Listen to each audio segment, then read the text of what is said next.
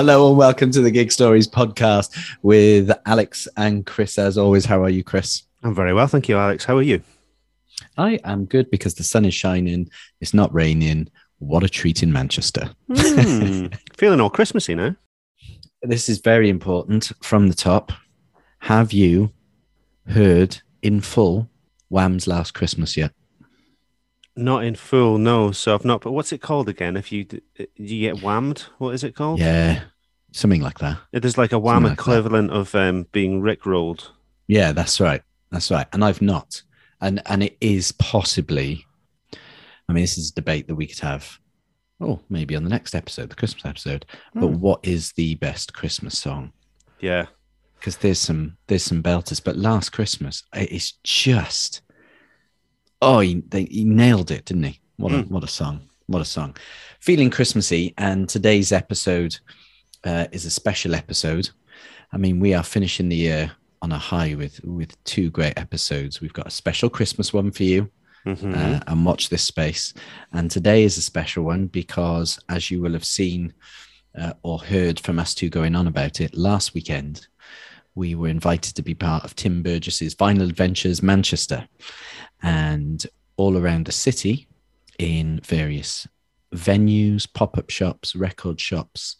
There was sort of guerrilla style live musical performances, spoken word, uh, stalls selling vinyl. Um, and Chris and I were invited to the Deaf Institute, and we were able to interview Tony Walsh. And so we have that live recording coming up for you. So that was very exciting. Mm. This week, Chris, how's your week been? It's been all right. Yeah, not not too bad at all. I feel like winding down for Christmas now. I feel like I've I've I've done 2021. Um, I feel done- like have you yeah, completed it? I think I've completed it. Um, I've not got a high score, but um, I feel like and, and and you found none of the secret levels. no, but I feel like the end of level boss is is looming. Um, I'm not sure your wife appreciates being called that. Come no, it's the, Did you it's hear? the dog. It's the dog. The dog is is my end of level boss. Well, he's going to um, lick you to death or something. um, so yeah, yeah, just uh, I've been doing some theatre photography and um, yeah, just kind of tying up loose ends. Really, I didn't have any gigs, but you had a gig, didn't you? you Yes, had a I gig did. A few days ago. But before I mention that, I'm reminded, listener, um, as Chris talks about his photography, his prints are for sale. And you will still, if you're listening to this sort of uh, pretty quickly uh, on Monday or Tuesday next week, you may still have time to order some Christmas gifts. Oh, that's Uh, very kind they are- you. Yeah. They are belting. Thank you. Uh, I took got- forever getting all of these galleries on, and I've still not got all of my um, galleries. I'm I'm trying to get all of the um, bands and artists that I've photographed onto the website, just so that there's a uh, you know everyone can can see them, and there's a, a kind of record of what I've done. I'm quite liking the uh, the idea of a visual archive. Um, And listener, let me just point out, Chris, the professional photographer's priorities. His Excel spreadsheet of gigs he's been to is finished. However, gallery of photographs is still not. in progress. Still in progress, yeah. But I've got loads of bands which I haven't I haven't put on yet. Um, I've kind of prioritized a lot of the indie stuff and the the young bands, but um, there's a whole load of um, stuff from the 80s and 90s which I haven't not not that I was photographing in the 80s and 90s, but some No, bands and artists who were bigger in the 18th. and so the likes of Proclaimers and Sinead O'Connor and um, Me. Neville Staple and all these kind of Soul II Soul. They're not on it yet. Um, Oh, man. so Get Yeah. them on. Get them on. I'm. I've. I've genuinely been looking through and deciding w- which prints I want to get from you, um, and where in the house that I'll be able to Yeah. put them. All in the toilet, I think, downstairs toilet. that's But fair. um, you know, no, there's some great prints. Oh, honestly, genuinely, genuinely, listener.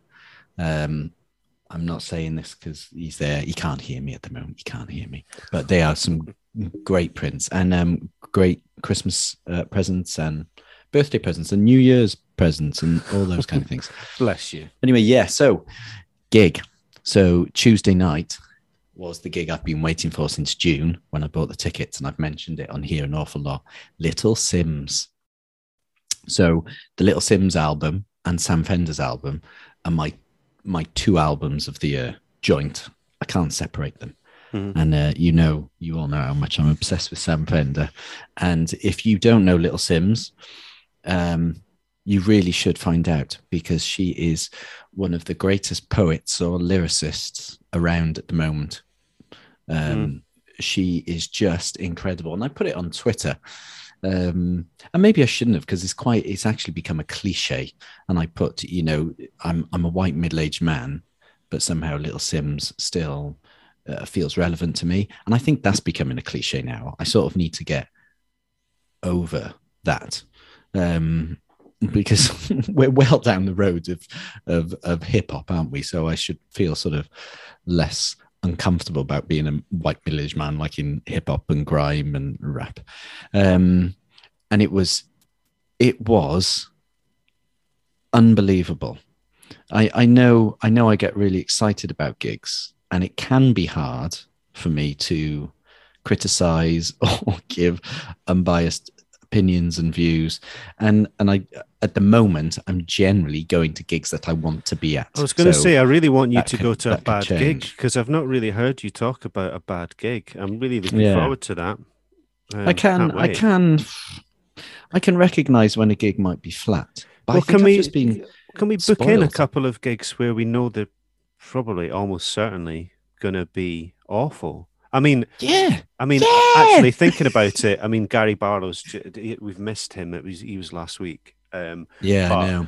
but we shame. can yeah no because that could have been the one um but It's we can maybe look at um well I'm It's also hard, names, though. It's also- I'll make a list I'll make a mental because some list and some are sort of some names are close to home and I wouldn't want I wouldn't want to say it on the podcast so I'll, I'll say it you know uh, away just text um, me and I'll say the it podcast yeah oh I like that I Yeah, like yeah. that and then That's they'll definitely not know it was me but the um the anticipation of Tuesday night and let me just say it was in the Albert Hall in Manchester which is absolutely my venue of choice right now if I could see anyone anywhere, it's going to be the Albert Hall.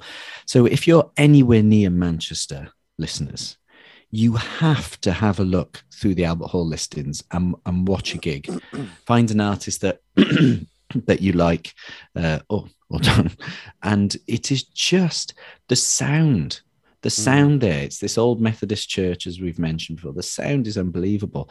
And if you put everything comparatively, it is the loudest reception I have ever heard consistently through a gig.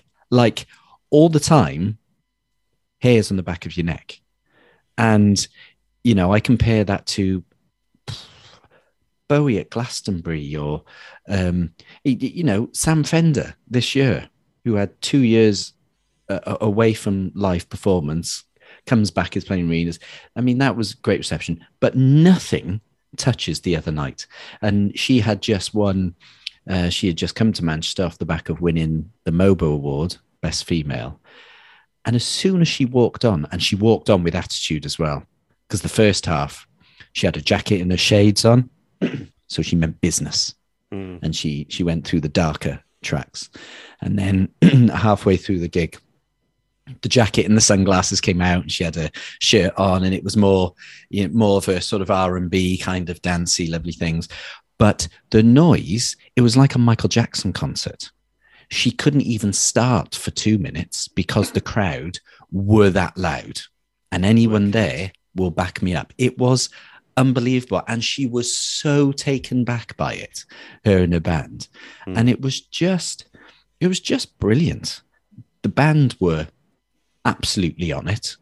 The sound was incredible. And she considering generally her flow is so quick she does not miss a beat and she's just on it and she played the crowd literally they we were in the palm of her hands uh, e- even me waving my arm left and right when she wanted to because i was completely in you know like you just, Just- didn't care like I, my hand was in the air right like you and i just was didn't waving it care. It, pff, exactly. Wow. There's something in that, Chris. Yeah. But um, yeah, it was it was incredible, and it was just it's just nice to see more British black female artists up top there, and and since Tuesday, uh, Leeds and Reading festivals have announced headliners, and it's nice to see Rage Against the Machine headlining. But Dave, uh, and then below Dave, Little Simz uh, playing. So that is just, I'm loving it. I think mm. festivals in Britain, at least, are really uh, are really picking up on on on what people want to hear and see. So, an amazing gig, and uh, honestly, even if you're not sure who she is or you're not even keen on rap, hip hop, you really should see Little Simz. And Six Music's Song of the Year, is that right? Did she have? That? Is she? I think which, so. Which, Oh, really? Well, I love you. I hate you. Could be woman. She's got so many on this album. Yeah, it's, I can't remember. I was I was listening to Chris Hawkins the other morning, and I oh, I'll have to. I'll have to check. Yeah, but she remember. was, she was uh, wonderful. She was wonderful. Wicked. Uh, now, speaking of speaking of gigs, Chris, I want to throw this at you. I saw the Libertines last week um, which was a, a, surprise in Newcastle. Um, in Newcastle, and that that was blistering, um, and was due to go and see Shed Seven. And sadly, both the Libertines and Shed Seven have had to, uh, and Starsailor actually, mm-hmm. Star yeah. Sailor, um, and oh, I saw James Walsh uh, performing in Piccadilly train station as part of Vinyl Adventures Day. He sort of did a bus cassette, and that was just gorgeous. Now, sadly, all three of those artists have had to postpone dates and gigs because of COVID, and so COVID is hitting again, and it's it's making it difficult for um, artists to to perform.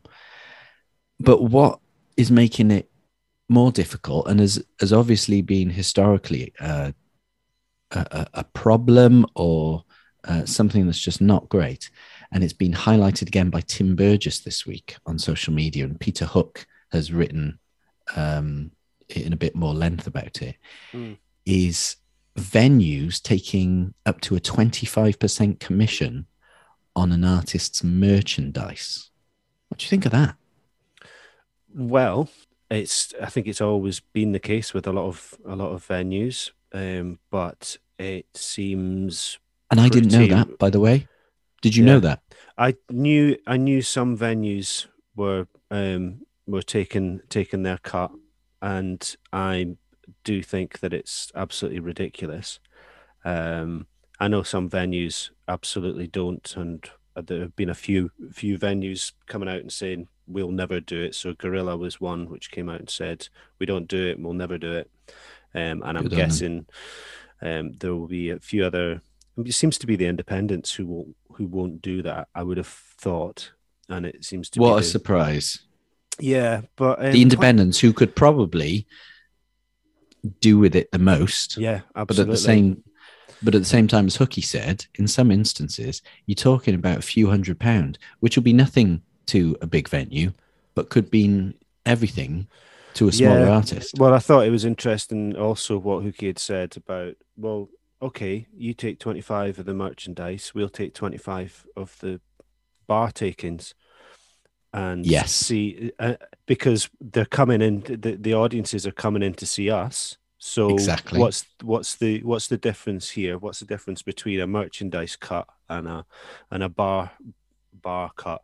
And also, mm. I, I, that reminds me of um, I think I mentioned it on a previous podcast, but um, I remember playing in a band at King Tut's in, in Glasgow, and I'm pretty sure that there was a bar cut where if you went oh, up to you the said bar, that. yeah, you went up to the bar and say, and they would ask you who are you here to see. If it was like a, a bill of three or four bands, you'd say the name of the band.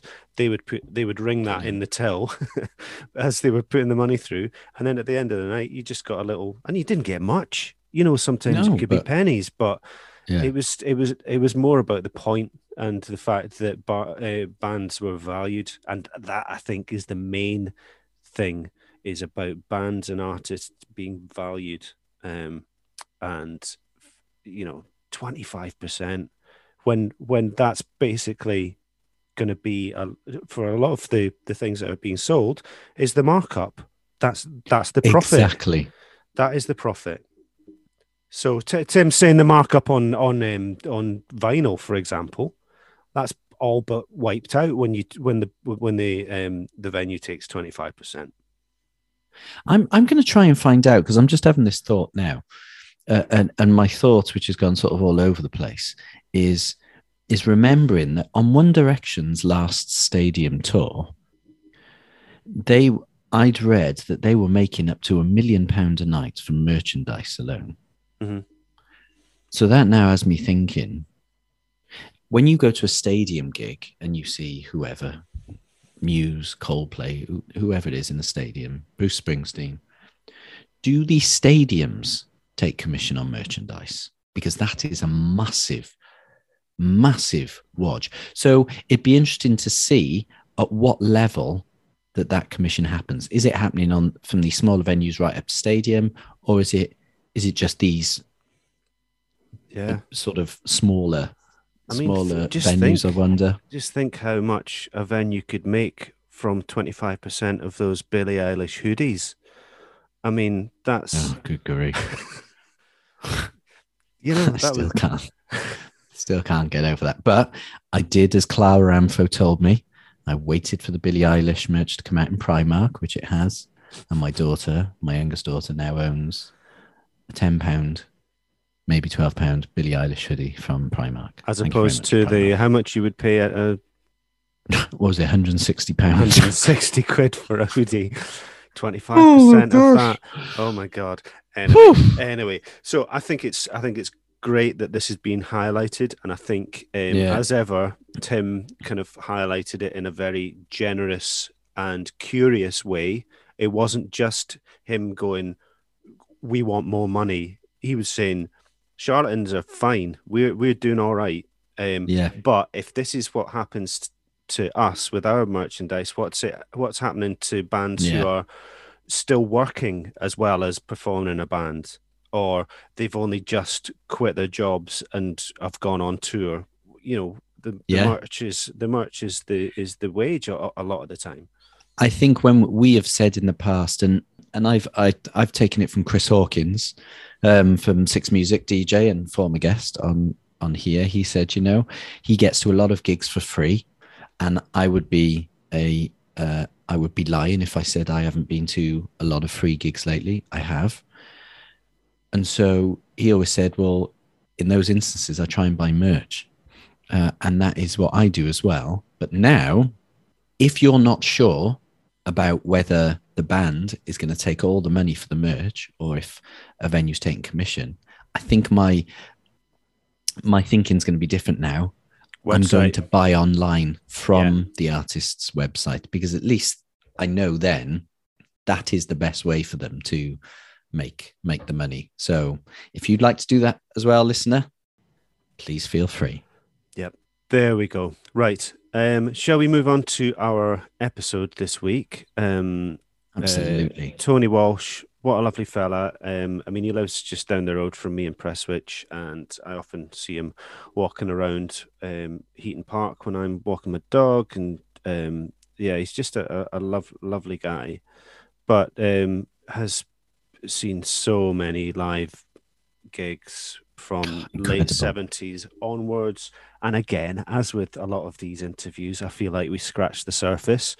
Um, I know. but it was but it was it was a good old chat and um yeah i don't i, I don't really want to go in too much to what we No. talked about really just gigs live music and um that's about it really it's it's just really funny it's good fun It was a lot of fun. And as we've just been spe- speaking about merchandise, Tony Walsh is a fantastic poet, writer.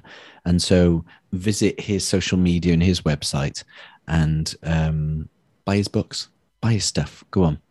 Um, and I, I bought one of his uh, one of his books uh, after the interview, and so help support these uh, these wonderful artists and creatives. So, without further ado, here is Tony Walsh.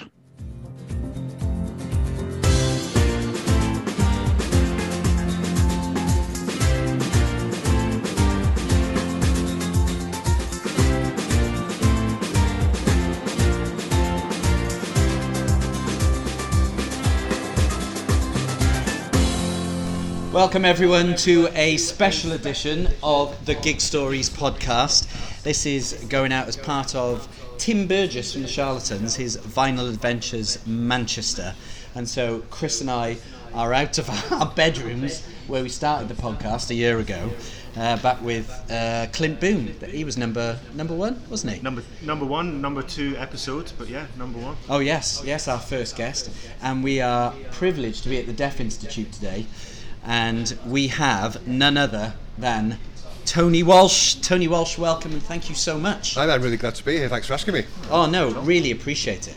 Now, it's a Christmas special, and so we're all feeling very Christmassy. So actually, first of all, Oh yeah, yeah, yeah. First of all, yeah, I've got compulsory Oh, gifts wow. for you Oh, both, you're too you and kind, Chris. you're too You have to, you have to have a selection box, don't you?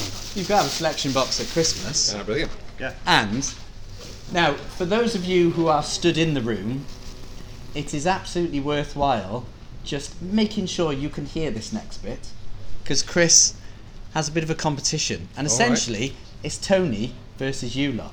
So Yeah, this is a surprise Explain, to Tony. It's a Explain, surprise for me. explain. We've- You're not going to make ask me make make a poem up on the spot. No, no, not at all, not at all. So, um, we've got a present here, and it could be yours, Tony. Could be, could It be could. mine. You've already got one.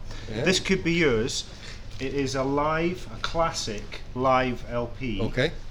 And I'll give you two clues, and then you can ask me three questions. And if you can guess what it is, Yeah. you get it. it's yours. Live LP. Yeah. Live Yeah. LP. Live right? LP. But if you don't get it after those three questions that you ask, then somebody from the audience can ask as well. And if then. they get it right, they get it. If They get don't, the album. If, they don't get it right, you Go get on it. then. Go for it. Okay, so it's from 1968, 1968. 1968. Live album, 1968. and it's not a rock album. It's not a rock album. Not so you rock can ask album. three questions. Is it a UK artist? No, Is it a male artist? yes, Is it George Harrison? no. So, so, now, so you, can, you can have one more guess. 1968. Is it Johnny Cash live at St Quentin? I can't. Johnny Cash live at Do you know what? Do you know what? I'm gonna have to give it to you. Is Johnny Cash live? Go on, go on. open it. I- hang on, before you open it, I want to see what we've got. A gentleman here who had his hand up. What was your question? What was your guess going to be? Oh, he's going Elvis. He's going for Elvis. Ah. Folsom Prison. Look at that. Is it, was it not St Quentin? Is it Is it always Folsom? No, no, he did too. That's that's pretty impressive, don't you think? Yeah. That- I, I impressed myself then. and, and essentially, the, the answer that you got that from was it's not George Harrison. Yeah, I was thinking it was like live at, live at Budokan. I don't know where that came from. That's- Ah, I'm well that's chuffed with that. good. I've- I've not That's heard that good. for years. Yeah, yeah, There brilliant. we, are, there we are. Look at that. Look at that. The Gig Stories podcast. His little face. Look at his little face. Look at his little face. Lovely. so, Ah, that's good. Right, so- I'm off now. yes, he like happy Christmas. Yeah. He's got his selection box and his Johnny. Uh, so, well, that makes me feel a little better, sir, that you haven't missed out there because you're going with it. Elvis, which which one would that have been? 68 special. Comeback special. Oh, of, but the 68 comeback special. Did they actually release that though as an album live? think so, yeah, Because I'm not an Elvis aficionado. I feel sort of. There's one of the greatest moments in recorded sound in that where Elvis goes, um, I ain't I ain't never did no wrong is one of the greatest lines. I ain't never did. Well, I was watching clips of it uh, yesterday. Uh, He's, he's all in black leather, isn't he? Yeah, it comes Yeah, out looking good. He's Yeah. fit. I mean, He's he fit. is fit. you forget how fit Elvis was. Yeah, he yeah, was- yeah, yeah, he was a full package, wasn't he yeah. was. He was. Well, he was in that suit anyway. he? Yeah, yeah, yeah. Worked for you, Chris, did it? so oh, I'm well chuffed now. good. Yeah, I'm glad you like that. I don't know what the quality of the Yeah, yeah, vinyl yeah. is like, but Yeah. um, I realised I had two of them. So it's like, yeah. I think I think Johnny Cash's first gig outside America was uh, at the Old Irish Club on, on Plymouth Grove, which became the International Two. I think I read that that, that was his first gig off uh, Really? off American soil. I think so. Yeah, Wow. yeah, No way. yeah, yeah. There you go. That is good. Look at that. He's got all the info. All the info.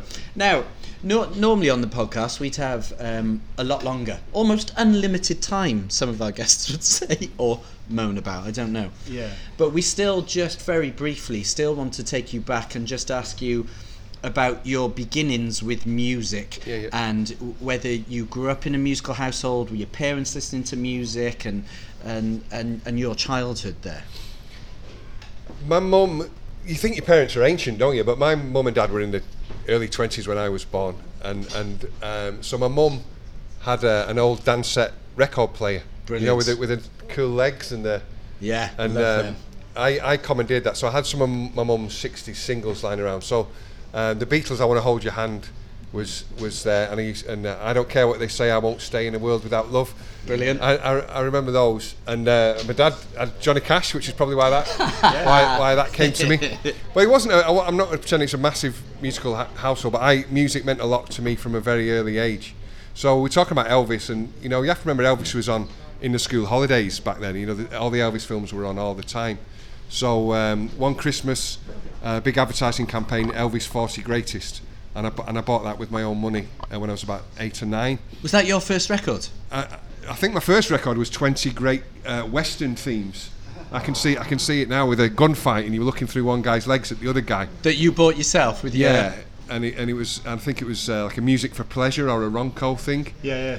and, and all the orchestra, all the Sergio Leone Western themes. I but I think I think the first. I, th- I think the first record I bought with my own money was Elvis 40 Greatest, and I, I know I know every note of that. And you know when you hear a song and you, in your brain, you know what's going to come on next. Yeah. and, and it, it doesn't. Yeah. Yeah. but uh, yeah, I know every note of that record. I think play I've got it- records like that where I know when the scratch is going to come, Yeah, when it's yeah, going to jump. I go, and when I hear a song that I used to play on a record all the time, Yeah. when I hear it on the radio, I'm expecting the jump to come. and on, yeah, on no, the, I, I, yeah. on the I Dansette, like you never changed the needle in 20 years, and you used to have to put two P's, two pences, wait on, it. on the arm and take them on so it didn't jump. Yeah. And, That's uh, a very cool record. I mean, it's very similar to my first record, which was uh, Shaking Stevens, This Old oh, yeah, House. yeah, yeah. There's um, yeah, that- that got a clap. That got a little clap. he's, he's massive Shaking Stevens, you know. He's like one of the richest musicians or something. He, he, he, he had that many hits in the 80s. Oh, it, it was it was bonkers. But- Did- out, of, out of interest, does anyone remember their first vinyl record that they bought Yeah. as a as a kid? Does anyone out there just shout it out? What was yours, sir? Uh, Buggles. Buggles. Buggles. the radio star. Which also wasn't that the very first video to be played on MTV? I think that's right, yeah, it would make sense. I think so. My perfect cousin by the Ancestors. My Oh, yeah. perfect cousin by Undertones. oh by the Undertow on green vinyl. That was your first record that you bought. Nice. Cool. Blondie. Shake Blondie. Oh what? Come on, you're all lying. I don't believe you. Shaking Stevens. I'm being honest here. I think I think there was a Showaddywaddy going on at one stage. Now we're talking. And, uh, and, uh, and the Bay City Rollers were very very cool when I was nine, ten. Yeah. I, st- I still, I still, I'm gonna, I'm gonna live to regret this, but I still play a couple of Bay City Rollers tracks. S A T U R D A Y. There's, No. there's, there's, there's, there's a clip of that on, on YouTube that I share every so often on a, a chat show in America, and the audience are all in the 70s and 80s, and literally some of them, well, there's an old lady with an ear trumpet, No way. and, and they get, and they all get up rocking, and it's the most beautiful, joyous thing you've ever seen. All these pensioners rocking out to the Bay City Rollers, and the Bay City Rollers was, it was Americana, it was classic jukebox pop they were trying to do, Yeah. and the Ramones was studying the Bay City Rollers and, and the sneakers and everything. And the Ramones took a lot from the Bay City Rollers. And the Ramones, really? the Ramones, "Hey Ho, Let's Go" was written in response to the Bay City Rollers Saturday Night. We need a chant.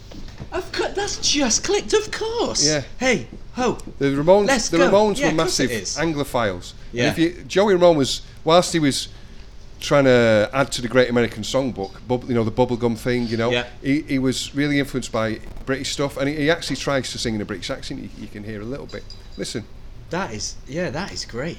So, were your parents? Um, did they go to live music? Did they go to live gigs at all that you the, remember? the honest truth is, I didn't go anywhere. I never went anywhere. I, I, I grew up in poverty, and and I, I remember a handful of days out in my entire childhood. Yeah. A couple of trips to Debdale Park, a couple Right. of trips to the, a couple of trips to the cinema. We, we never went on a holiday. We just didn't go anywhere. Yeah. So uh, there, there, there wasn't records in the house. My parents weren't going out in that sense, you know. So music was what I turned to, looking looking for some culture, looking for some colour. So when when was the moment? Because um, I, I wasn't I wasn't quite like that. My I, I grew up Yeah. in a very working class family, and Yeah. and my my mum would go to maybe one or two concerts a year, which was I remember being a massive treat, and it would be the Everly Brothers or you Yeah. know Jack Jones. I've said this before, but uh, on the podcast. Um, but there must have been a moment of great release where having that kind of background that you had when you got to your first gig and actually followed that passion that you Yeah, yeah, had yeah. what what was it when was it how did that feel how did it come about So I found music for myself. So Yeah. Top of the Pops was a cultural iconic moment every Thursday. Yeah. Uh, kids, kids TV. Um, uh, you know, yeah, yeah.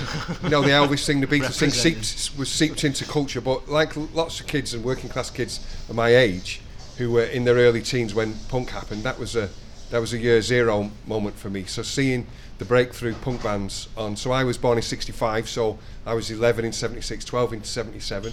So my, my first gig was 1979, and it was the Skids uh, at, the, at the Apollo. And um, Wow.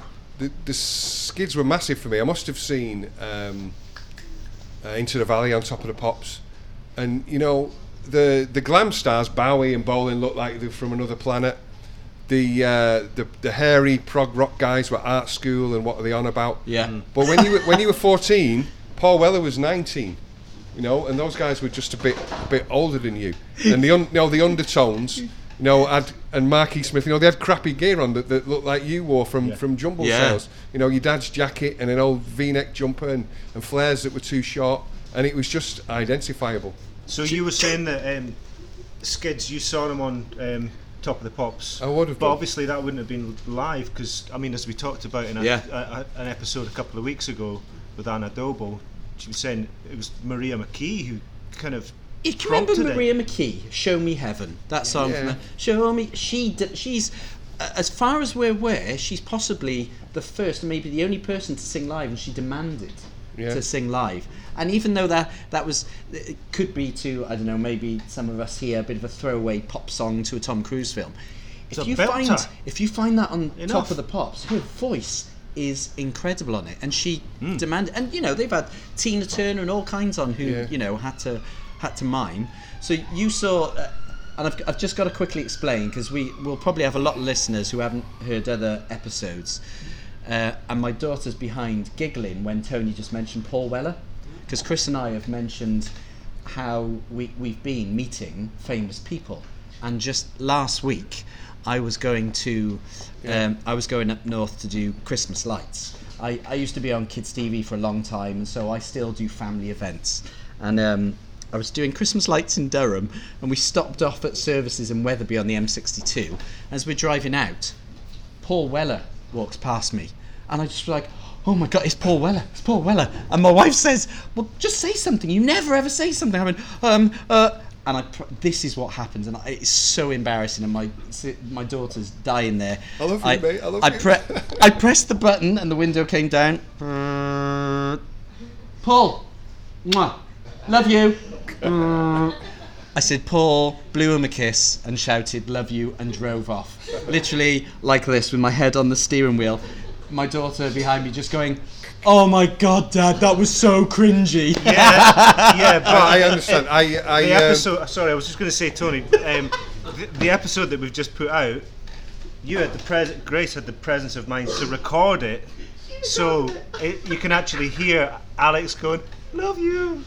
So if any of you here want to hear that after this interview, I'm not playing it. I, I, I um, so the, I've just made a point of driving past the Apollo now, and it's a, it's a holy place for me, and and and Yeah, you know, it, that was literally the biggest room I'd ever been in, and and and and, uh, and the, the the volume, uh, the the support band, the volume, and the you know, smell the smell of beer. Who was the support band? There was a Scottish band called Fring, Fingerprints with a Z. Fingerprints. with Nice. the- I love that you remember the spot. These are the things. And what? And what? You, you said the smells there. Beer, sweat, Yeah. fags, we mainly, Yes. and and Brut probably, Brut brutal, Rude. Do you remember how much the ticket was? two fifty. Two, Two quid. Two fifty. Eh? Remember those days? I remember going to see Elvis Costello and it was four quid, and that was the first time the, the price didn't start with a three, and I thought it was outrageous. But but Paul Weller. Wow. So we used to we used to hang about behind Apollo. So I'm, I'm from Denton, so I, I didn't get into town much till then. But Hyde Road, you knew where the Apollo was. You know, you come in from up Hyde Road. Okay. So we used to we used to turn up in the afternoon and hang about behind the Apollo, and the pub there's Ap- Apsley Cottage, is it called? And we wait for the bands to arrive. And we, we, we turn up at 12 and never realise that the bands never got there till like 5 because they'd been in Aberdeen the day before. Yeah. And uh, we did it for the Jam, who were massive in in in, in, a, in a way that's hard to explain to Council House kids.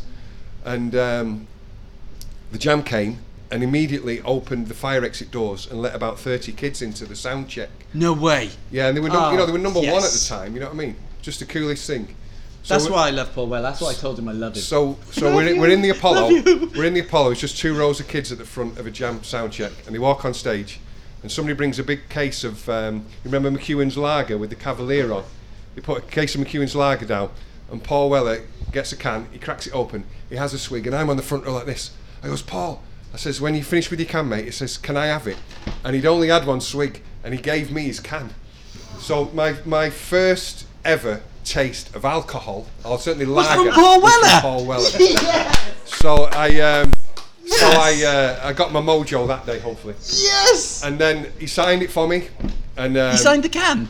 I had it for years, and I lived in Chorlton when I was when I was about twenty in, in a damp flat, and it went rusty.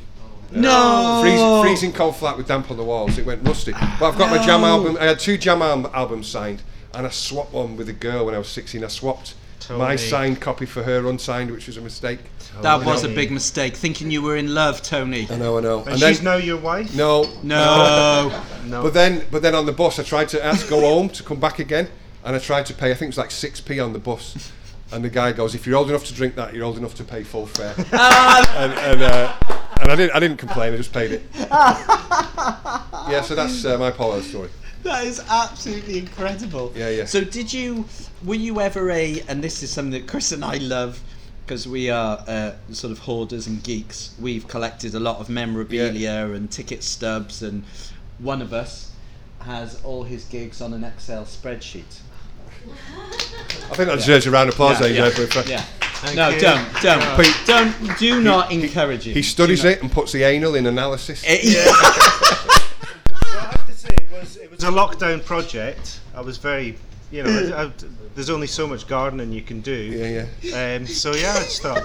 Chris Payne puts the anal in analysis. But, um, There you go. yeah, that's on So the do I, do I collect tickets? Yes, So I do, do. you, do I- collect your stuff? What What's your oldest? What's your oldest ticket stub? Oh, all, all of that punk stuff. So the Sex Pistols had broken up by then, but I saw all the, the, the punk and new wave bands as they came through the Apollo. So the Stranglers loads of times, Stiff Little Fingers loads of times, uh, the Clash, um, uh, Siouxsie and the Banshees, the Damned, Holiday. So I've got all, all of those things. What- But I'm sad enough now. I actually buy that stuff. I don't just collect it. I, I buy it. I go.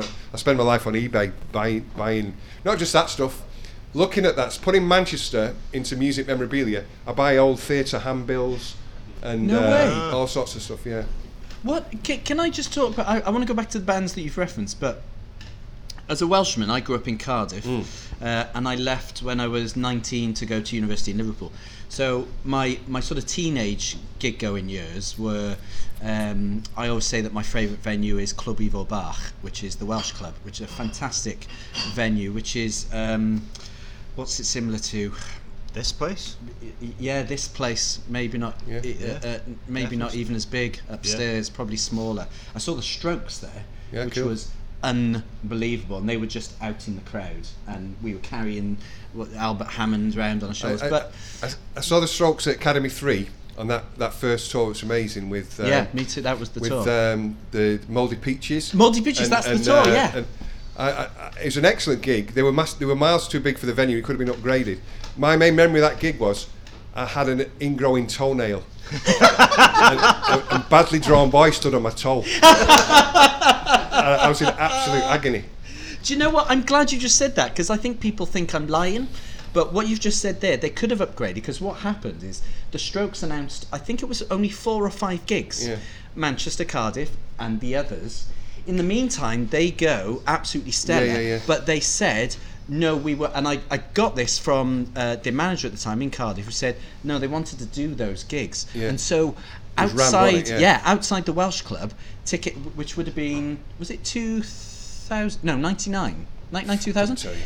Tickets would go at change hands for hundred quid Yeah. uh, to see that, and that that tour was, was a great tour, that yeah. was mental. But when I when I came up to Liverpool, Liverpool's got great venues, but I kept coming to the Apollo in Manchester.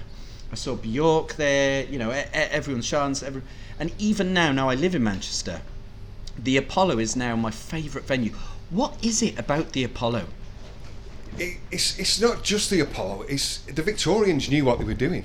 Hmm. You know, as, as a performer now, you walk into a room, and and there's there's often something not right about it. The the ratios of the stage height to the size of the room, and pillars in the way, and the heights of the ceiling. Yeah. But the the Apollo has just got it right. The the sight lines, the Albert Hall here in Manchester. It's, what is it? Have you been to that room? It's, it's Oh, got a high stage. It isn't very deep. The balcony's very low.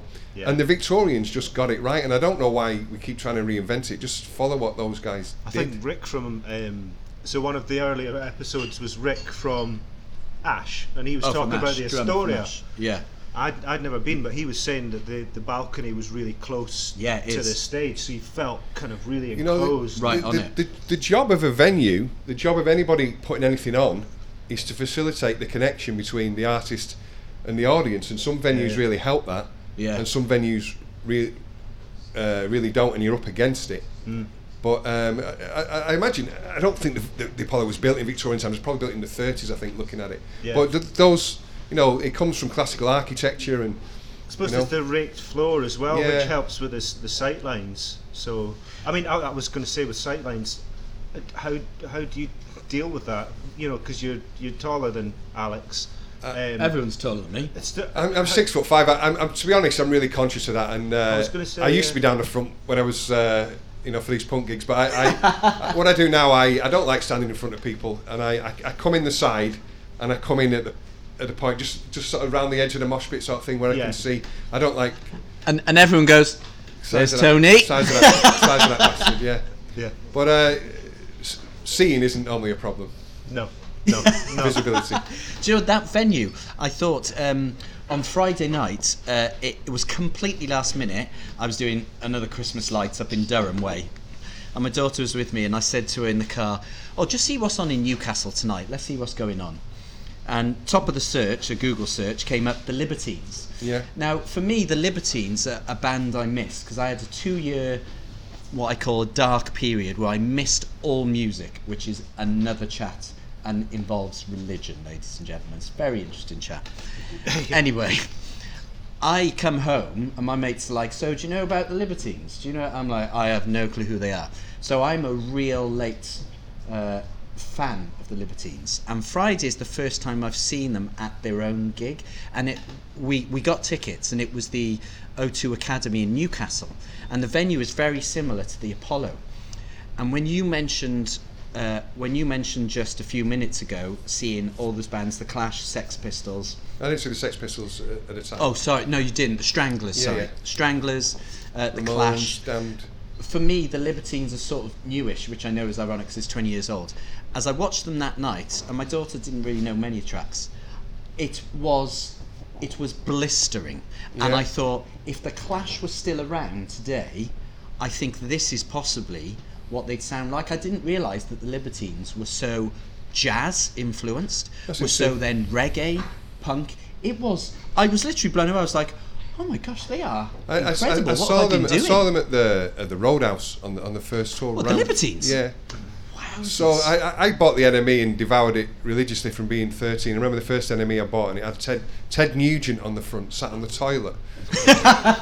and and There's the, a metaphor. yeah, and, and the NME was, was was my window on the world. You know, before the internet, here's all these, a- you know, alien people who've got this insight into this other world that's out there, and it was it was about you know 98 pages and it was very inky and you got it all over your hands and up your clothes, but you got a sense of of another world being out there, and you know. Bowie and Lou Reed and the Velvet Underground, and it was quite heavyweight, sort of intellectual, probably pretentious, you would say.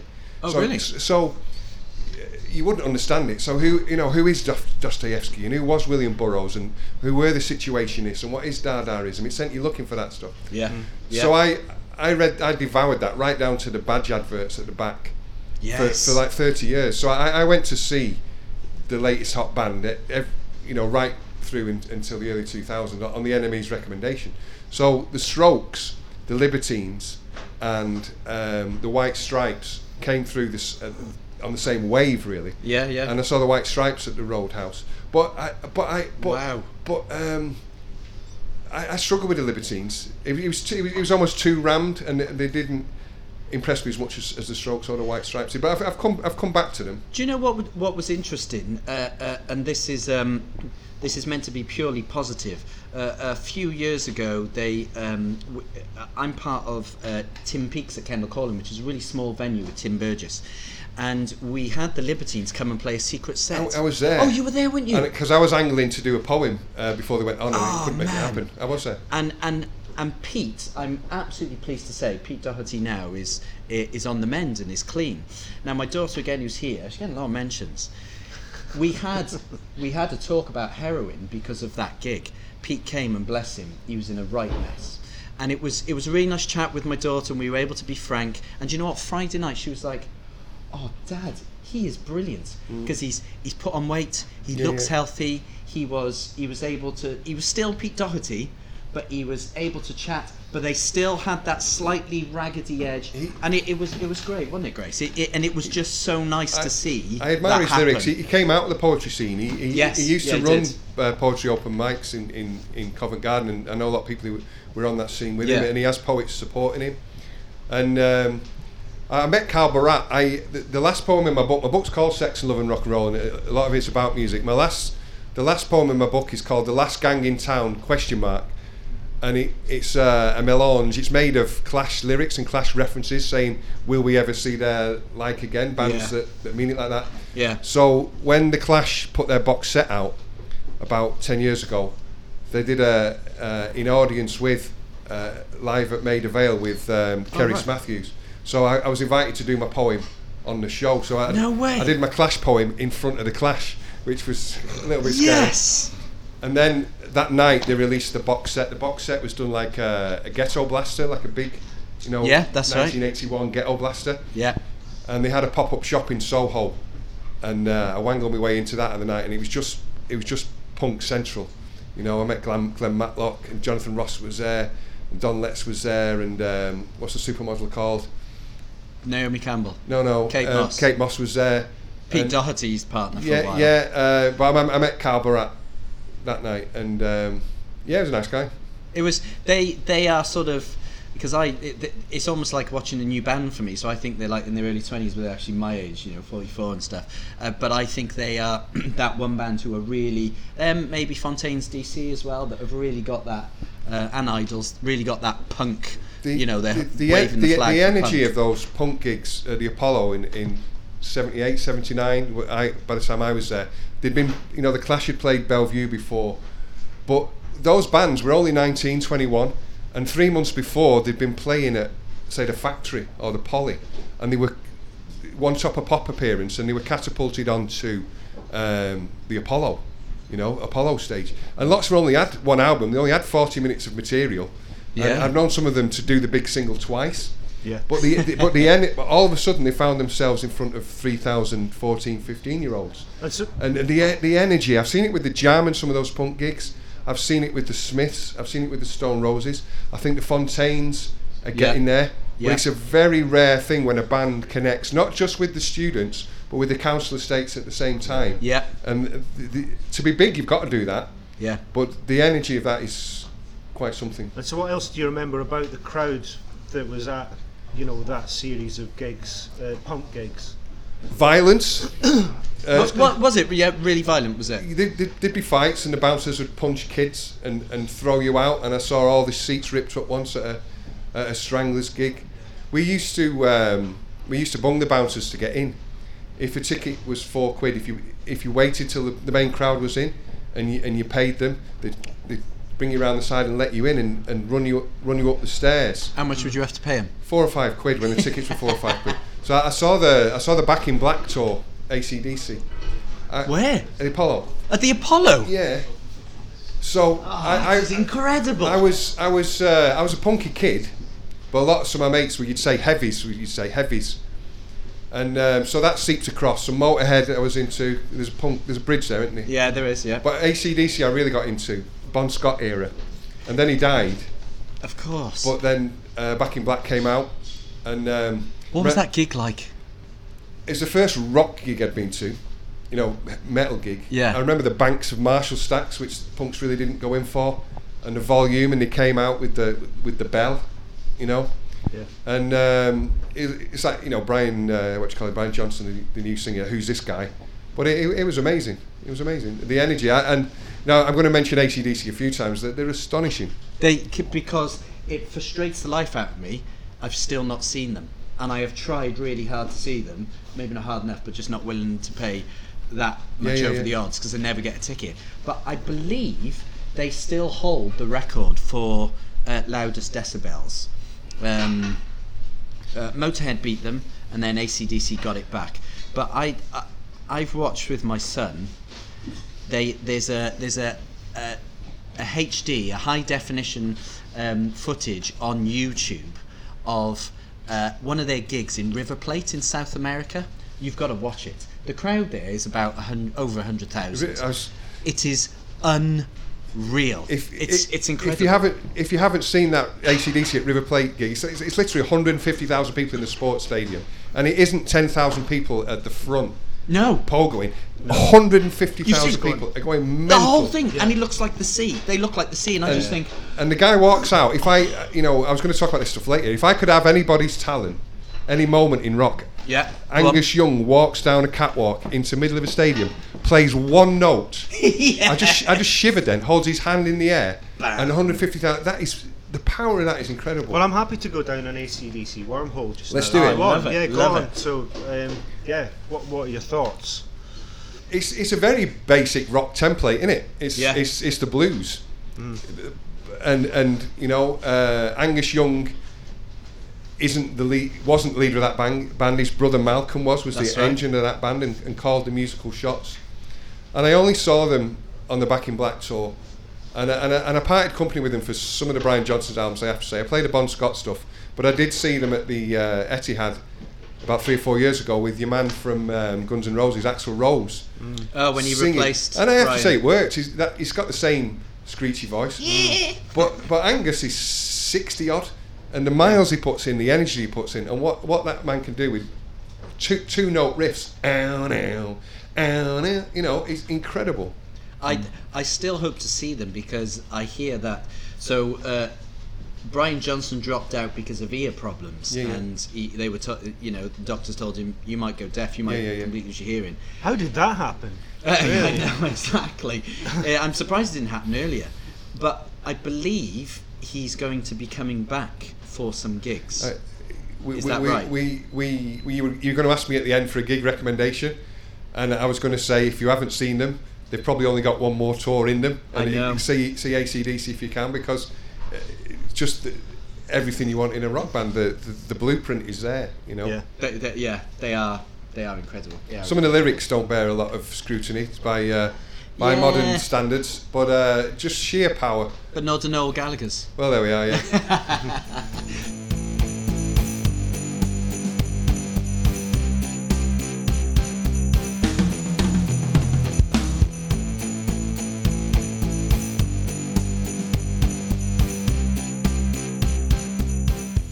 So what what is your so we normally have a, a, a, quick fire round and I always like to ask what is your favourite gig? And that could change if I ask you in an hour or two hours and that's what I like about you know any of us that are music fans. It's really hard to say favourite anything, but in this moment now, what do you what, what do you class as your favourite gig ever? the the one gig that I go on about a lot is is left left field now. No, no, no, I don't mean left field the band. Oh! no, no, no. I mean I was going to say I, I, no, no, they're no. one of my best Mu- ones at Cardiff mu- Uni. Musically left field. Oh, go on. And I was at both the Einstürzende and the Neubauten gigs at, at the Hacienda in 1983 and 85. So that was Blixa Bargeld who went on to be uh, in Nick Cave Bad and the Bad Seeds. Seeds. So you couldn't uh, you couldn't check out a band in, in 1983, you had to go and see them. You, if you hadn't heard them on John Peel, you had to go and see them. Yeah. And you started hearing about these German art terrorists from Berlin, lived in squats, and um, who had scrap metal on stage and, and Yeah. pneumatic drills and what have you. And they were on at the Hacienda, which had been open about a year, and it was August. And I went down, and it is the most astonishing thing I have ever seen in my life, So and it remains so. Yeah, what was? So the stage was covered in uh, scrap metal. They had some scaffold uh, scaffold tubes rigged up. They had spanners. they they had uh, a drum kit, I think. They staggered out. Blixa Bargel had he looked like he'd cut his hair himself on the bus whilst pissed. like, he had a, a dog collar on. He had great big industrial boots, and he was completely off his head and they came out and they started hammering this metal and they had an angle grinder and sparks were coming everywhere and it was all amplified. Within about the second song somebody had squirted lighter fluid into a, like a metal bowl and set it on fire. And the guy I, I was on the front row the stage was only low his guitar was there. And he was shouting in German and the, the veins were pulsing on his head. He was drinking neat vodka from a bottle and he was punching the guitar and within two songs, his knuckles, he had one string left on his guitar, and the blood was dripping off his elbow in front of my face. And he was just shouting. And it was all amplified, hammered, you know, and angle, just industrial noise. And then they had a cement mixer. Talk about health and safety. And they had, they had a crate of milk bottles. And they threw the milk bottles into the cement mixer, and they were spitting out glass. And you, and you, were, you were on the front row. And it was dangerous. There was fire, and there was drunk people with power tools.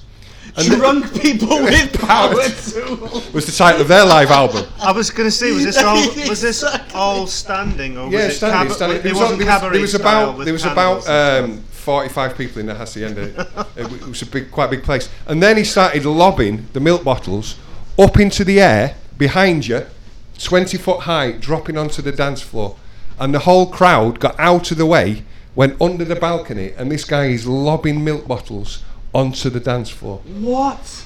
And then, and the, uh, the, whilst the stage is on fire, and, and then Blixa Bargel, and this is much debated. I- If you go right behind where the hacienda was now, it says 1985. Einstürzende Neubauten and take a pneumatic drill to the hacienda. That isn't what happened. In 1983, that happened. They had. Uh, it wasn't a pneumatic drill; it was a jackhammer, which if I was taking that wall down now, I'd sort of Yeah. drill. And he, he drilled it into the wall of the hacienda at the side of the stage and left it there. Uh, a few days before or after, they, they dug up the floor of the ICA on the Strand in London. They got onto the floor and dug it up with a pneumatic drill. What? And he he left it hanging out the wall, and every now and again he'd go back and give it a, a toot. in, in, in 1985, it was just the most viscerally, I'm, I'm excited now, viscerally exciting thing I've ever seen. What recognisable instruments did they have on stage then? I think there was a drum kit, but the rest of it was metal on metal and power tools. And the but, guitar But then you- you had a band called SPK, which standing which stood for different things every time they played. So it was there was Seppuku, Socialas, Socialistisches Patienten Kollektiv, uh, Surgical Penis Clinic. This was pretty chart-topping stuff. That is amazing. And they, they had a great big. The guy swung a chain, a, a- an industrial chain over your head, with strobes on. And uh, but then test department who were who were doing the same thing. But then within a year, Depeche Mode were doing that. And if you watch the documentary about so the what's what's the studio at um, yeah. uh, the big famous studio in Berlin where they recorded. Uh, the, the Hansa. Yeah, yeah. Hansa and Studios. Neubauten were from Berlin, and Depeche Mode were, wa- were watching that, and within a year, that stuff was in the charts. That sampled metal Absolutely. Mm. percussion, but it, remains the single most amazing thing I've ever seen because it was dangerous. And in '85, this the word had got round about this, and the hacienda was rammed. Really? But it was a f- it was a fairly straightforward alternative rock show. Right, And okay. the, the metal percussion didn't happen. So this is all this is all in Peter Hook's book, but I think I think well no he misremembered and it was 83 not 85 That is incredible. I, I don't have a reference to that. I do have a reference for Nick Cave and the Bad Seeds, which are uh, uh, constantly some of the greatest gigs ever. And actually, this is the closest that I can get to it is in uh, it would have been again 99 2000 when Nick and the Bad Seeds played the Academy here in Manchester. Uh, I can't remember who was on percussion then, but he was he was playing bricks, and he had Yeah, yeah, yeah. never-ending supply of bricks that you would just smash together, bang, and they still sounded. I mean, they're incredible. If you've never seen Nick Cave or Nick Cave and the Bad Seeds live, He, I saw him. At the, I saw him at the arena A a, few a few years ago, and I was I was you know I managed to be on guest list. I sat with Johnny Marr and Maxine Peake, which was a bit a bit surreal. Watching Yeah, that watching watching uh, watching watching Nick Cave, and he. You see a lot of bands in the arena who can't work that room. Yeah, Uh, yeah. and you see bands that can because they've Yeah. been doing it for 30 years and they, they make they, they involve the audience they play the room but I saw Nick Cave doing it with an intimacy his, his son had not long died his, his son fall off a cliff Yeah. yeah. and the intimacy he brought to that massive space was incredible but I met I met him afterwards and I was nervous and I had a I had a I've got a t-shirt that's the, the front seven inch of uh, Patti Smith's first single. She's got like a bobble hat on and her hair Okay. coming down. Yeah. And it, and it was a cover of Hey Joe, and the B side's called Piss Factory. And uh, I had that single on a on a, a t-shirt, and my sole conversation with Nick Cave was, "Hey, cool t-shirt." So you, you take that off Nick Cave, Yeah. you know. yeah. But the, the, the best Nick Cave story, he did that thing at the Bridgewater Hall a few years ago when he was just playing the piano and talking. Were you there? And and, and he, he was taking out, he was taking questions from the audience, and people had come from all over Europe, and they were standing up and they were crying at speaking to the man. You know, they couldn't get the words out. And then amidst all of that, a hand goes up and somebody says, "I've got a question for you, Nick." Um, I bought your old flat in Brighton. Can you tell me where the stop tap is? Do you know what? I know what you would have said. You would have gone. Hey Nick, Nick, mwah. love you, love you. Do you know what I have? I have seen Nick Cave Yeah. in Paddington Station. I literally just said, "Hey Nick," and carried on as though I was the yeah. It was a I s- totally cool I, I saw him Waterstones here reading from his first book when the ass when the ass saw the angel, Oh right, yes, okay. and he, he he was on heroin at the time, and he didn't he didn't look like he had long to go. Do you know what? The, one of the best. I, I'm not so much now, but I used to obsessively read uh, music books. So if any of you are readers, there's a, a biography of Nick Cave called Nick Cave: The Bad Seed. Yeah. It is even if you don't know about him, because I didn't really know much about him when I started reading. It is one of the best music books ever.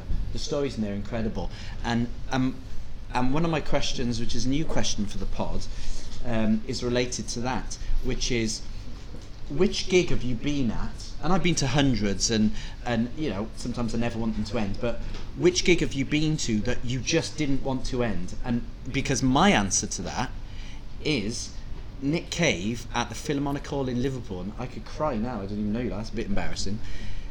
It was Nick Cave, and it was him and a, uh, a piano.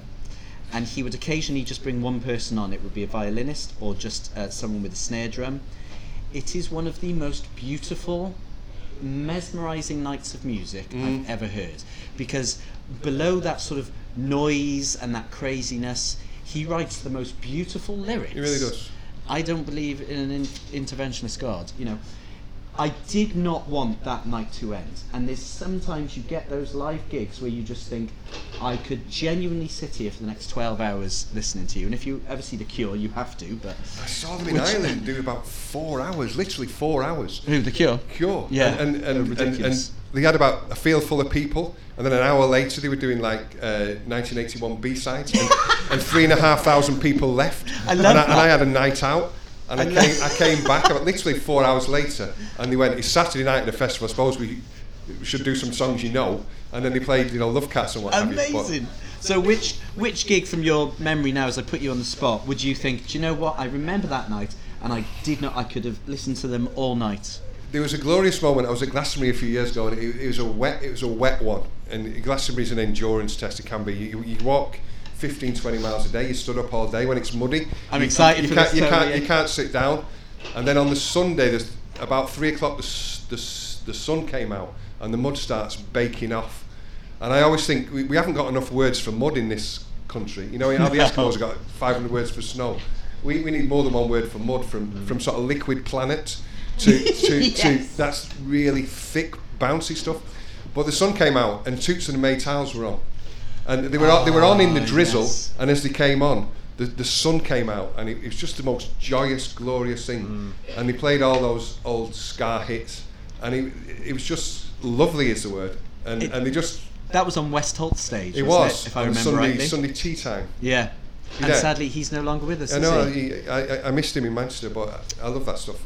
Oh, be- what a, what a great what a great shout. Mm. That's in fact that's the only time I've ever seen them is at Glastonbury because they would play he would play fairly regularly, wouldn't he? It's, it's interesting, Glastonbury? isn't it? He, I think he's credited with coin, coining the word reggae. Have I got this right? I believe so. Do yes, the reggae yes. spelled double G A Y. Yeah.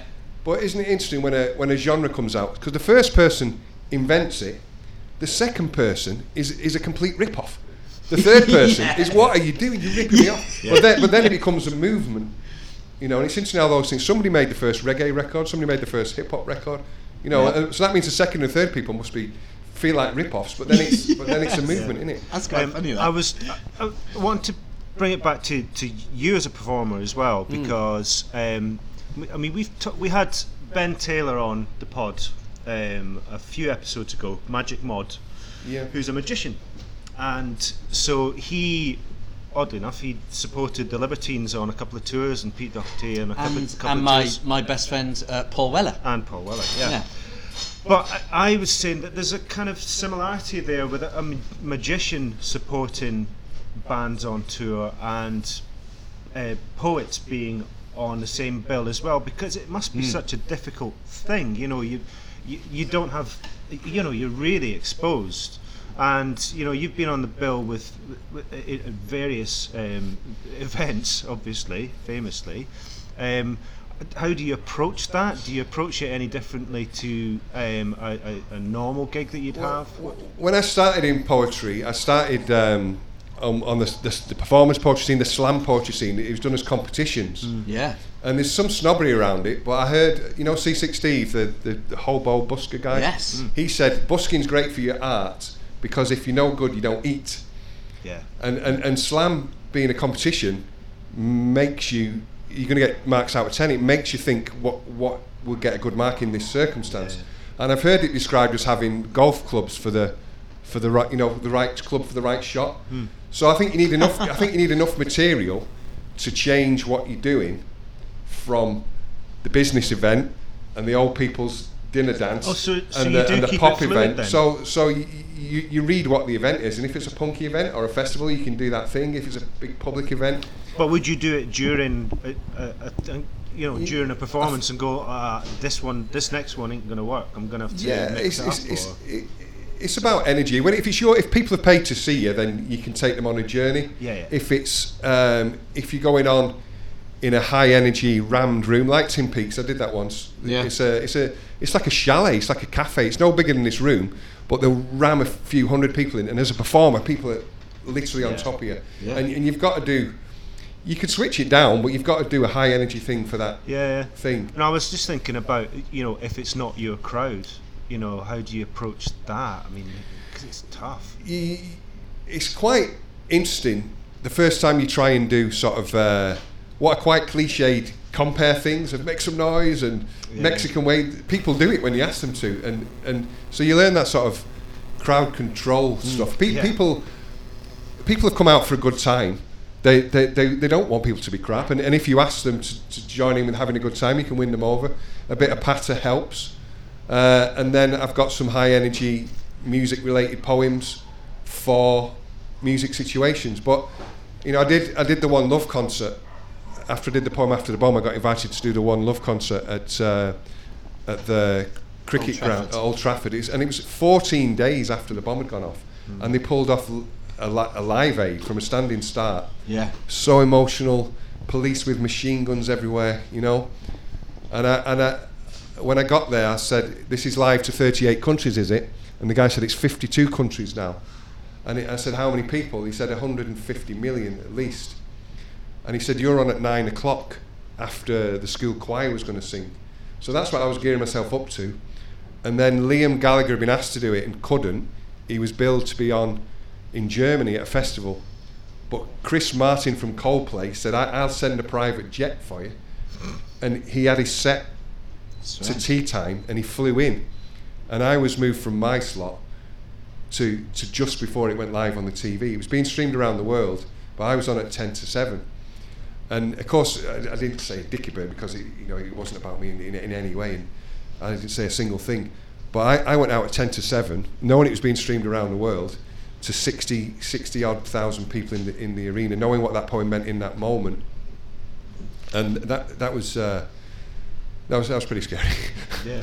And can, and can I? I might edit this out, but I've not had chance to chat to you since because this is because I don't want to. I don't want this to be deemed as anything other than the genuine thing it is. But as a, uh, I've I've been. I keep thinking I've been in Manchester for a few years, but I moved up when it was Media City. But um, sadly, that that tragedy that night affected uh, my family. Um, I'm sorry to hear that. with, uh, uh, and with friends in our community as well. And I just want to, and I think we might cut this out, but I, uh, please don't think this crass, but I just want to thank you for your part. And I know it's not, it's not about you, it's not about this and that, but what you did in that moment for this city.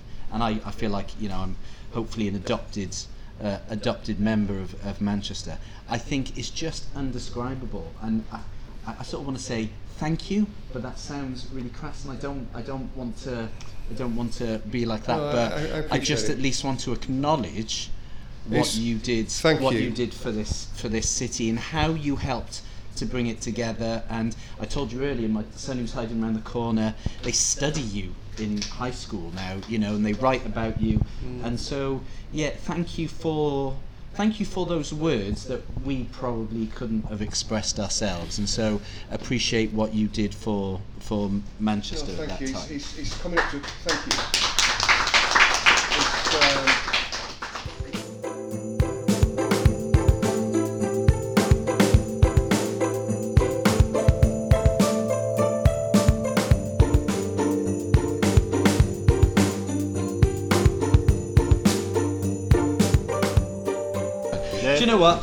Let's uh, let's follow that with the only question I could. What is your worst ever gig, Tony? We've all had oh dear. rubbish gigs, I- I haven't mean, we? Come um, on.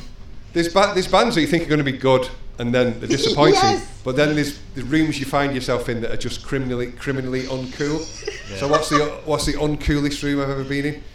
I um, I used to go to a club in Oldham called uh, Romeo and Juliet on the roundabout on the edge. You know it Knowing laughs, on, knowing on, laughs. on, on the edge on the edge of Oldham. Is it, was it a massive old cinema or something? Still there, still there. What what is it now? Is it? Der- oh. It was, was it called Butterflies after that? Yeah, yeah. But in the early 80s, there was a massive, very mainstream room playing the chart stuff, and there was a basement that was a bit sort of alternative. You know, you'd, you'd have. Uh, they'd, they'd play um, uh, Bowie down there and Bauhaus and, and the Sweet and Roxy and stuff like that, you know, a bit right. left field. Mm. But upstairs was very, very mainstream. So you, you went between the two. Um, and I think I was upstairs once when. Um,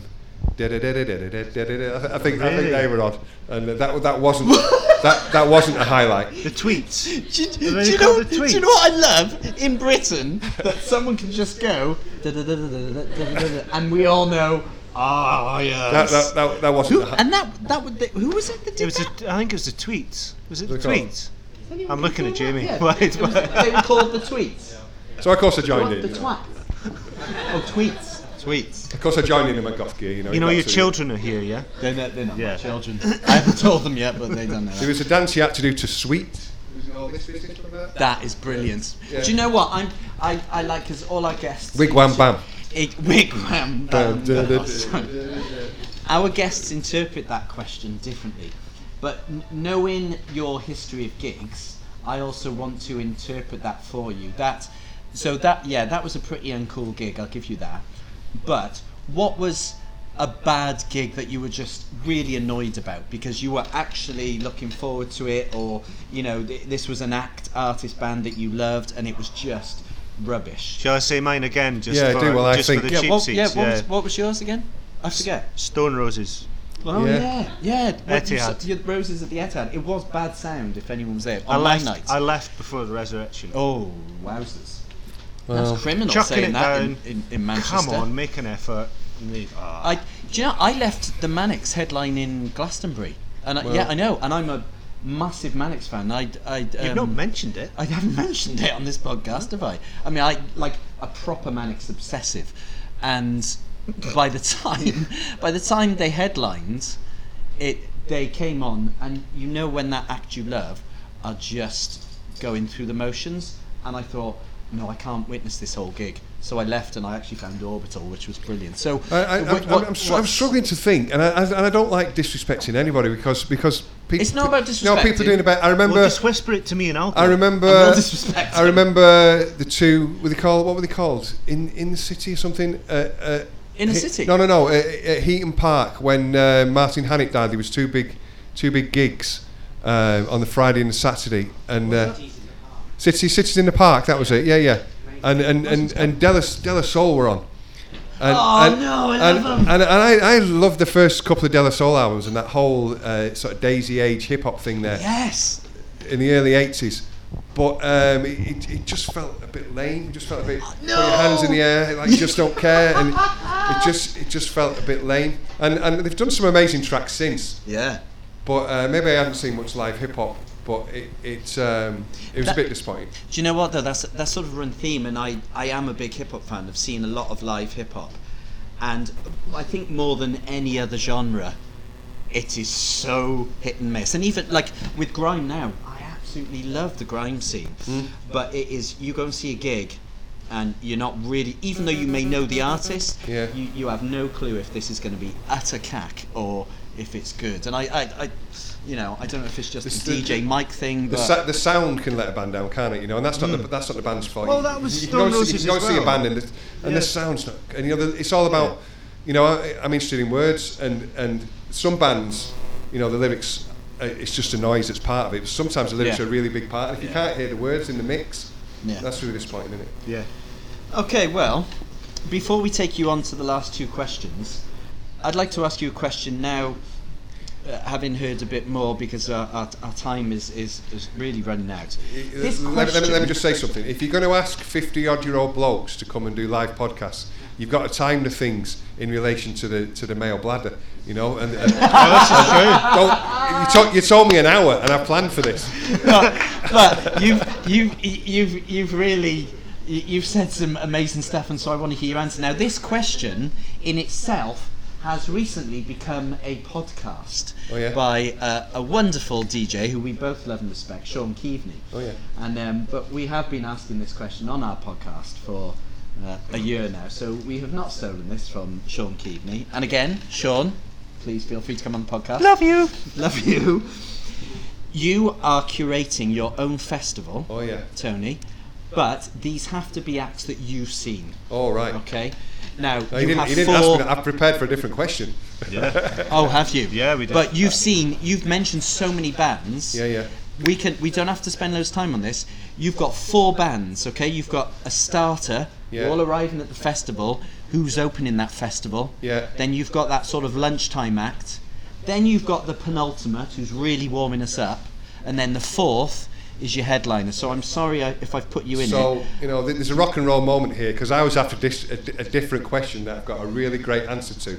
So now I've got to think on my feet. So that means then we will answer this question, have a break for a toilet if you need it, and then we're going to ask you the other question that uh, we asked you because I want to hear that now. So who's opening? Who's opening? Who's going to open that stage? I um, I was at Glastonbury one year, maybe the same year we talk about when, when Iggy Pop turned up with the, with the Stooges, with the original With the Stooges, yes. and uh, there was a lot of uh, what gets called supermarket indie, landfill indie, on, on, on you know perfectly solid indie bands on on quite big stages. And Iggy Pop, who was, Patrol. it was in it was in his sixties at the time, just came on and attracted a, a massive crowd on the second stage. It was thick mud. He had, the guy had no top on, and it, the music felt dangerous. He's, he's 69, 79, the music's 40 years old. Yeah. And about three songs in, he said, "Everybody up on stage." Yes! It was and there was just a massive crush. And, he, and it, with the mud, you thought somebody is going to die here. maybe I was an old health and So safety. you're opening with that. yeah, Brilliant. Yeah, Yeah. yeah. So we're gonna Yeah, we're gonna we're gonna, op- we're gonna open with Iggy Pop and, and leave Brilliant. every the Stooges, in fact, not Iggy Pop. There, there must have been 70, 80 people at least on stage, wasn't There There was a with guy, you know, you know them whisper bars, uh, chocolate bars.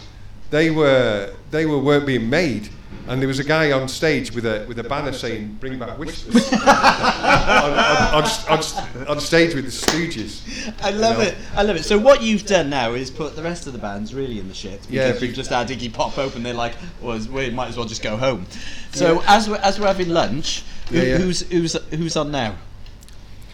There's uh, there's a guy I want to mention, and I was going to mention him, and I don't know where else to mention him. But um, I'm half Irish, and I grew up listening to Irish music uh, in part. Christy Moore. If, if you've, e- if you've Oh, ever wow, seen Christy wow, Moore, yes, yes. The guy's astonishing. He's, he must be 70 now, and he's, he goes back to the 60s. He used to play in Manchester in little folk clubs. And I've seen him two or three times in Ireland. I've seen him over here. And Billy Bragg is the nearest I've seen to what he does. Yeah. He, he'll do two hours, he'll do three hours, and you'll literally be laughing your head off one minute with the patter and some of the like comedy songs. Yeah. Then he'll switch it, and you'll be crying. You'll be mm. you'll be crying at, at, at the songs, and then he'll do a rabble rouser thing, you know. And then there's thank you.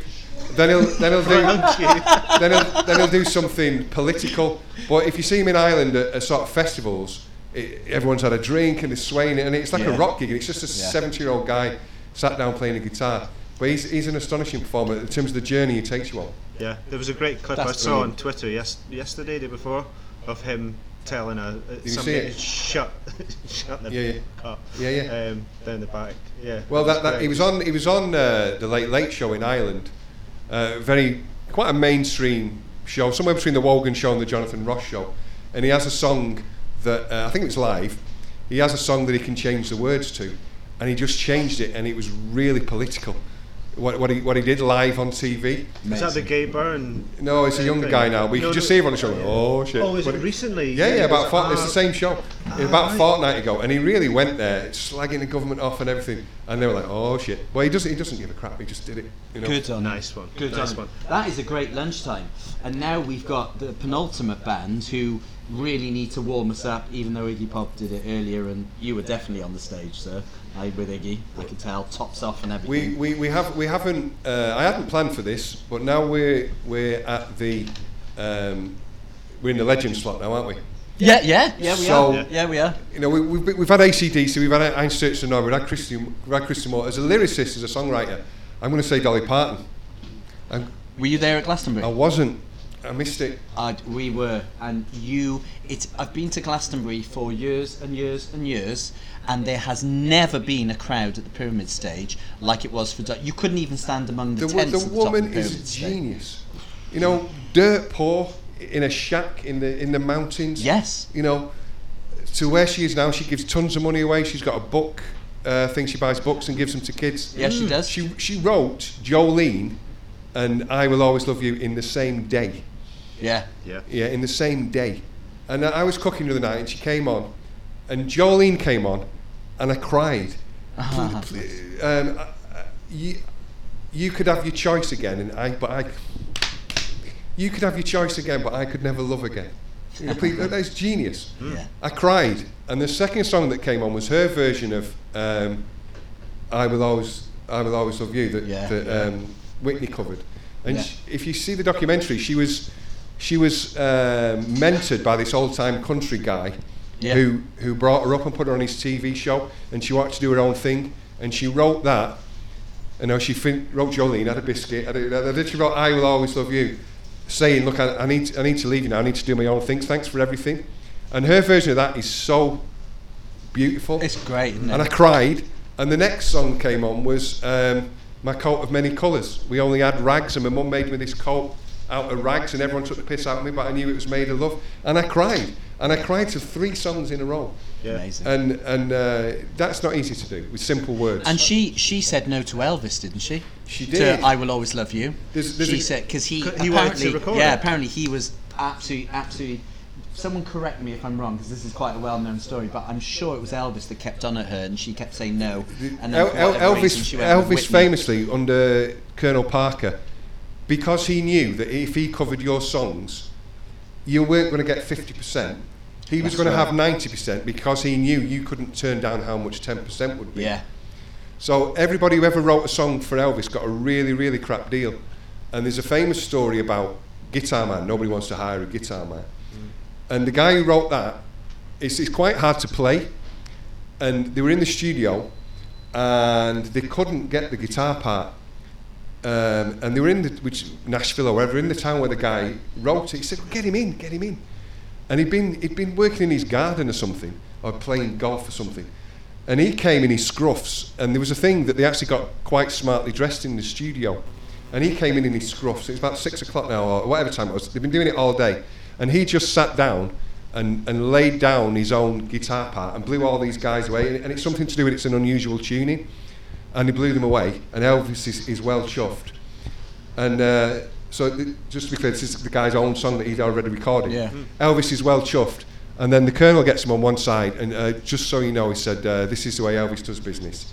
He's on this percent, and you're on that percent. He said, No, he said, that's not happening. He said, That's the way Elvis does business, and that percent is more money than you've ever had in your life, and that's your pension. He said, That's not happening. He, and uh, he said, he said the, the songwriter said, You can go over there and tell Elvis that that song that he's just thrilled about um, isn't isn't going to happen, or you can pay me the proper money. And he, and he paid him the proper money, and that's the only songwriter that ever got a good deal off Elvis. No But way. but Dolly Parton turned him down, and she wouldn't sign that deal. Yeah. And then she later signed it for Whitney. I'll tell you what's really interesting. I heard this the other day. Do you know um, um, Mungo Jerry that wrote uh, "In the Summertime"? He had, he had um, uh, a contact that said, I can get you a song in front of Elvis. Write me a song and I'll get it to Elvis. And we know it now as not just a disco song, the naff end of disco. And uh, you can join in in a moment. Uh, my head is in a spin, my feet don't touch the ground because you're near to me. My heart is running around, my knees are shaking, baby. My heart it beats like a drum. That was written for Elvis. I feel like You- and, you- and the minute, the minute, the minute you say that, you can, you can, you can actually, "I feel like it." you can, you can hear that. But that was written for Elvis. I, I, I watch a lot of music docs on BBC Four. That, that's the only reason I know this stuff. I, That is a belter. That's a good story, Do isn't you know, my, my only one like that is because of um, uh, my CBeebies past. Mr. Tumble. Anyone know Mr. Tumble? Justin. His dad is the only British songwriter to have written an A side for Elvis Presley. That's pretty cool. Old Guy Fletcher. Wow. Yeah. And Dolly Parton, as you mentioned. His dad's Guy Fletcher? Yeah, yeah. Mr. Tumble's dad's Guy. I yeah. had no idea. And Wow. no, Wow. amazing, I, I, had, I, had, I had a surreal moment. I wrote, I wrote the poem when Blue Peter was 60. They made a video of it, and they, they had me perform it at the Roundhouse in London at the Children's BAFTAs. And the Roundhouse, I, it, you know, talk about gigs, everything that's Yeah. happening there. You know, all, all the all the Pink Floyd happenings, right through to the uh, there's a Ramones live album Oh, recorded yeah. there. It's amazing. Uh, it's amazing rock history in the room. And I did my Blue Peter poem, and you, you couldn't you couldn't see far into the room, but all sort of children's TV industry were there. And I got a standing ovation, and all I could see in the front row was Mr. Tumble and the one surviving Chuckle Brother. and and, uh, and it was, that was quite a rock and roll moment. Wow. And let me tell you, uh, being a good friend with Mr. Tumble, you cannot go anywhere with him. It's like you're walking around town with Tom Cruise. Yeah, yeah. It's, it's crazy. That was proper rock and Yeah, it roll. was rock and roll, yeah. And Dolly Parton contacted CBeebies to Wow. do the bedtime Did hour. she really? So she's done the bedtime hour. She's done the bedtime story, and she contacted them because she does so much for She gives mil- she, literature. she, she gives millions away, and, Oh, and it- literally- literally- literally one millions. of the biggest book distributors in the Yes, world. she is. and, and She they buy top they buy Yes, she is, they buy yeah, yeah. books and give them to out Yeah. through primary schools. It's and that's and thing. that's how that's how bright she is. She'd found out that like these famous people were doing this BBC thing because all of a sudden CBeebies just went. I tell you what, we're fed up of EastEnders and Corrie people. Let's ask, you know, uh, Dave Grohl and Captain America. And Dolly Parton was like, "Hang on a sec, I'm going to get in Yeah. on that," because then it pushed her her charity, and she's you know, yeah. as an artist, Crazy. as a businesswoman, as a humanitarian, no, that's an amazing contribution. Yeah, You know. she's Yeah. amazing. Headliner. So, yeah, headliner. Dolly Parton's Oh, been on. We're all blimey, no. crying four songs in a row. So who is going to play us off into the? I was going to say sunset, but it's well dark now. I really hadn't planned this, and who who follows that lineup? I um, who's got the, the back catalogue to, to follow that? I think I think Bowie could close that day, and I, I never saw Bowie, uh, and I'd, I'd love to have done. Um, so the only band of the stature to close that, and I did see was was the Rolling Stones. So so I was at Glastonbury Yeah, the year the Rolling Stones played, yeah. and um, y- you. Uh, you're getting the message now that bladder management is an issue for me, you know. So the Rolling, the Rolling Stones were on, and, and if you put if you put yourself in the middle of that crowd, you ain't coming out again for a week. So I, I didn't drink I didn't drink anything from about you know Tuesday to to to, uh, to get myself in in the front there. And Primal Scream were on, and uh, they I think they struggled. The, You know the you know the the rootsy end of Primal Scream it, it borrows from that '73 Stones. Yeah, that thing. blues. And um, the, they struggled with the crowd because everyone just wanted to see the Rolling Stones. And they came on, and I don't normally bother at Glastonbury getting myself, you know, in front of the sound desk and in. And they came on, it, and it's the Rolling Stones. It's the Rolling Stones. And, and for me, there's only the Stones, the Beatles, maybe Bowie, that, that have got that stature. And they just came on hit after hit after hit. And Jagger is the same age as my dad, you know, and and uh, the energy of the man, you know, running around. I went to the V&A once to see an exhibition, and his his pants are there from the from the Hyde Park in a glass case. Who? Mick Jagger. Mick Jagger's case Ah. in a in a case, and they- they're about as big for a 10 and 11 year old girl. These flare pants. But the, the energy was incredible, and and uh, Mick on guitar, and they did like two two and a half hours, and people said it didn't come across on the telly, Yeah. and it looked old and looked like they were trotting it out. But from where I was standing, it was incredible, and you. And you finish and you think you've done everything, and then you realise you haven't done this, you haven't done that, you know. That. But as a, as a two-hour rock show and as a canon, it was pretty hard to beat, you know. It, it, it was incredible. That is a great festival lineup.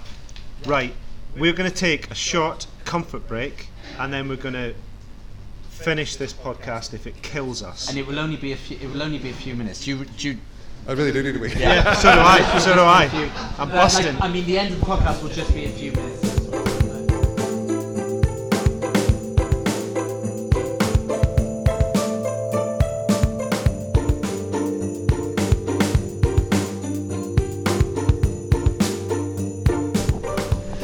All right, so it is not the first time on this podcast that we've had a, uh, a bladder break, and uh, no doubt it's it won't be the last. no, the first one was. Uh, Too much information there, guys. I'm No, the sorry. first one was, not. was uh, Gaz Have. Whelan. We were on a Zoom call with Gaz Whelan. Oh, and Gaz just and the Happy Mondays. all, all three of us went, yeah, I really need a wee. Right, so we'll we all go. just let's, all, let's all go.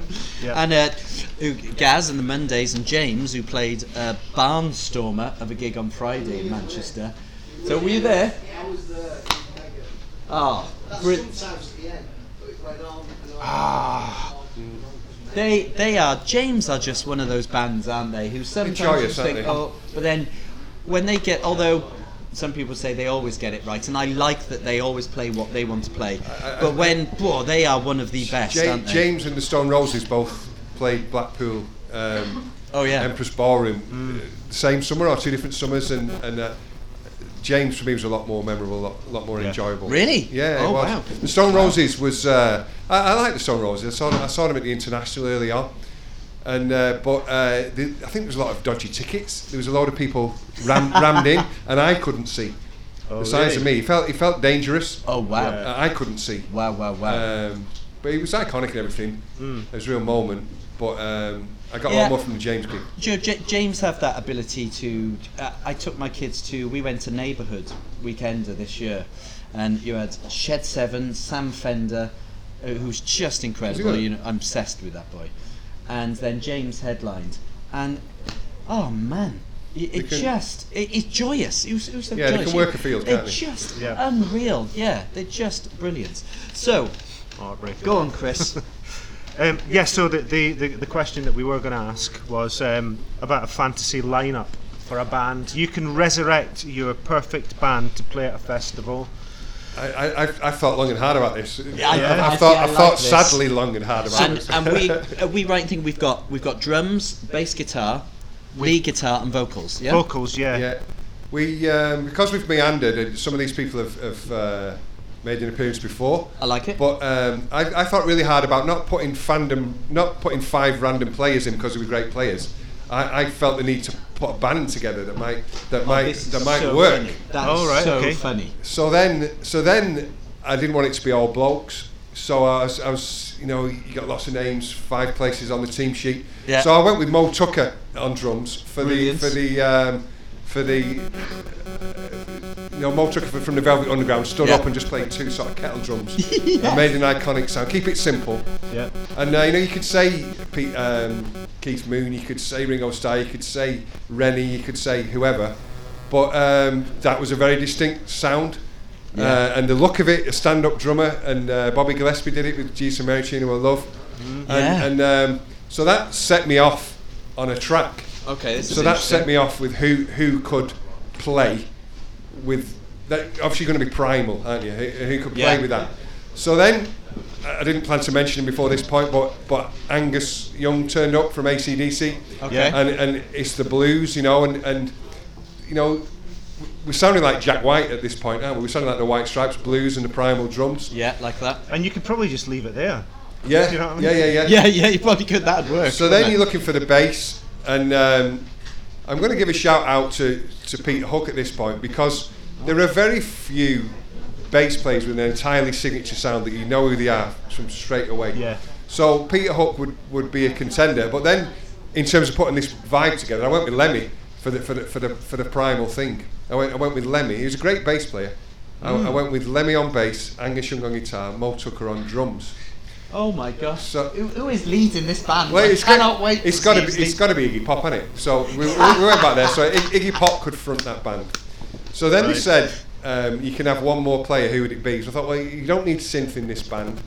Uh, tambourine get lost. You don't need trombone. Who'd be? So it has to be a vocalist who could add something to that mix. So then I'm thinking. Um, you know, gimme, gimme shelter, the, the, the Rolling Stones, the soulful vocals on that, and it's a woman called Merry, Ma- Ma- Merry Clayton sang with that. Wow, Merry! It's, it's just, Yeah. it's an astonishing uh, vocal performance that steals that track. Yeah. And uh, sh- they were recording in the studio, and we, oh, we, we need some soulful vocals on here. Do we know anyone? And, and it was like one o'clock in the morning, and she was in bed, and she was eight months pregnant. And she got the call and she came into the studio and they gave her this track. And she's from a different tradition, musical tradition. And they gave her this track, Rape Murder, It's Just a Kiss Away. What? And she sang it in one take. That What you heard was the first take. Shut up. And, the, and, the, and, and, and they were like that. That, that. that can't possibly have happened. So she did a second take just so, you know, to, to make, you know, just to make sure that happened, you know. And, and she went on, but that was the first take. And the woman, the woman was in a dressing gown with her hair in curls, I think. She's walked into the room, eight months pregnant. Uh, and that's the track. I think, uh, I think I read that she lost a baby. Un, un, unrelated to that, I think she lost a baby. But she, that was one take, one o'clock in the morning, by an eight-month pregnant woman with her hair in curlers and a house coat. Have you heard that separated as well? I have, yeah, it's astonishing. It's crazy. So, That's so building the, the building the band up from the drums, Moe Tucker, primal drums, Lemmy Roraz on on the bass, Angus Young maybe doing a slightly different thing, but Yeah. right back to the blues, Iggy Pop causing chaos, Yeah. and those vocals holding their own with it. Oh, Well, when, I, when, I, when I asked the question, I was talking about a festival band, but actually, what would the venue be? What? Yeah, do you reckon that they could? Would it have to be a, festival? a slightly too small venue for, Yeah. for, for that band. It's got to be the Apollo, hasn't it? Well, you could say the Apollo. I, I'm, I'm a massive fan of the uh, the Albert Hall here in Manchester. It's a great place to see Yeah. a band. Yeah. And I think what you're seeing in Manchester now, you're seeing bands who are bigger than that venue playing there because they just love the vibe of it. Yeah. And as a, as a performer, you, know, you do a lot of gigs, you slip around the country. You remember the you remember band uh, gigs by excitement, and if you can, if the room helps you generate that excitement, then you're going to want to play there. And we'll say what they're going to do is a fan club only gig warm up here at the Deaf Institute. Yeah, that sounds like a plan. Exactly. There Oh. Tony, that that is a great lineup, and we we at last If, for you. if I if I could be on stage on bongos or pneumatic drill, then that, I was going to say we'll, we'll, we'll get you I'll an be on flamethrower. yeah, we'll get you an angle grinder. Yeah, yeah, and you yeah. can just uh, tip up. Brilliant. So we we always finish the podcast with two recommendations, and so our first recommendation is a live act that Chris and I should go and see. But as we have people here, who is a live act that we may or may not have seen that we should go and see live? We've um, we've gone around in circles a little bit. Some of these people are going to get a, a repeat. So Christy Moore is an astonishing night out. You will laugh, you will cry. Yeah. What? You also said ACDC. Yeah, That's a good I, I do think they've got one more tour in them. And if you get a chance, um, that is astonishing what you can do with the drums, bass, guitar, vocal, blues blueprint. It's astonishing what they can do to 70,000 people. Um, and I'd, re- I'd recommend you try and catch them next time around. Yeah, Brilliant. Great. And then the last question we always ask is about uh, a live album or a live track or a live, uh, you know, footage of a live performance that's maybe on YouTube. One that is your go-to, can't live without. You go to it if you're feeling down, or if you want to be happy, or if you want to get modelling. And, and and I'm only saying it. I know we've said it before, but Yeah. only because it's done the rounds again, and we've got people with us yet again today. And it's now, it's always a, a, a live album or a live video. I I recommended Mystery White Boy, which is Jeff Buckley live album, but one of our guests recommended the video that it just won't go off my social media. It's the Hall of Fame gig wh- uh, while my guitar gently weeps. And you've got the wonderful Tom Petty and Jeff Lynne and all that lot, blah blah blah. And then Prince just walks on. He walks on and plays the most outstanding solo, but then throws his guitar in the air and it doesn't come down. It's, it's an ast- It disappears. It's an Um, astonishing he walks thing. off, doesn't Yeah, he? Everyone on, everyone on the stage is a world class player. Yes. And, and they're all just looking at each other going, Who's this What is this guy? Is there the moment where he leans so back into the audience as well, and they support him, and then he gets pushed back on the stage? And he literally just plays. But that, but, you're that, but that made me cry as well. It's beautiful. But you were telling us before about this clip. Go on, tell us again. I, I, um, I f- about uh, three years ago, I found myself in Abbey Road with Noel Gallagher, which isn't a sentence I ever thought I'd say. Yeah, we, we all have. We all And have. um, we, we- we were having there's a canteen in there, and I was telling him about that clip. He'd never, he'd never seen it, and I'd heard, it, I've heard him talking about it since, and, and it, it's just an astonishing uh, clip. You find it on YouTube. Prince with uh, an all-star lineup at the at the George Harrison Memorial Concert. Yeah. So, so what's what would yours be? That, that was ours kind of. it just keeps coming out. Yeah, Yeah, I, I had a bit of a all time. Motown phase and a soul phase and a northern soul phase in the mid mid eighties, Nice. and um, you know those Holland-Dozier-Holland, those Motown albums are unbelievable. And there's a live one of the Four Tops from about 1965, uh, uh, live at the Rooster Tail. And there's a there's a moment in there, and I'm just having a mental blank at which track it is. But uh, baby, I need your loving. Baby, I need your love. And he just brings it down, and it, in my mind, it's like a cab, uh, a supper club, a cabaret club of people who dress smart. You know, it's a hometown audience. He just brings it down, and he goes into one of those talking bits. You know, and Levi Stubbs' voice is an incredible instrument. Yeah. And he just brings it back up, and everybody joins in. And there's a certain moment when the crowd just join in, and I just burst into floods of tears at that point. Baby, I need your loving. Live at the Rooster the Four Right, Tops. for every episode that we do for this podcast, we create a web page for every guest. Okay. And so you will have a Spotify playlist on there, and loads of the um, performances that you've talked about as well are going to be on that web web page. So that's gigstoriespodcast.com.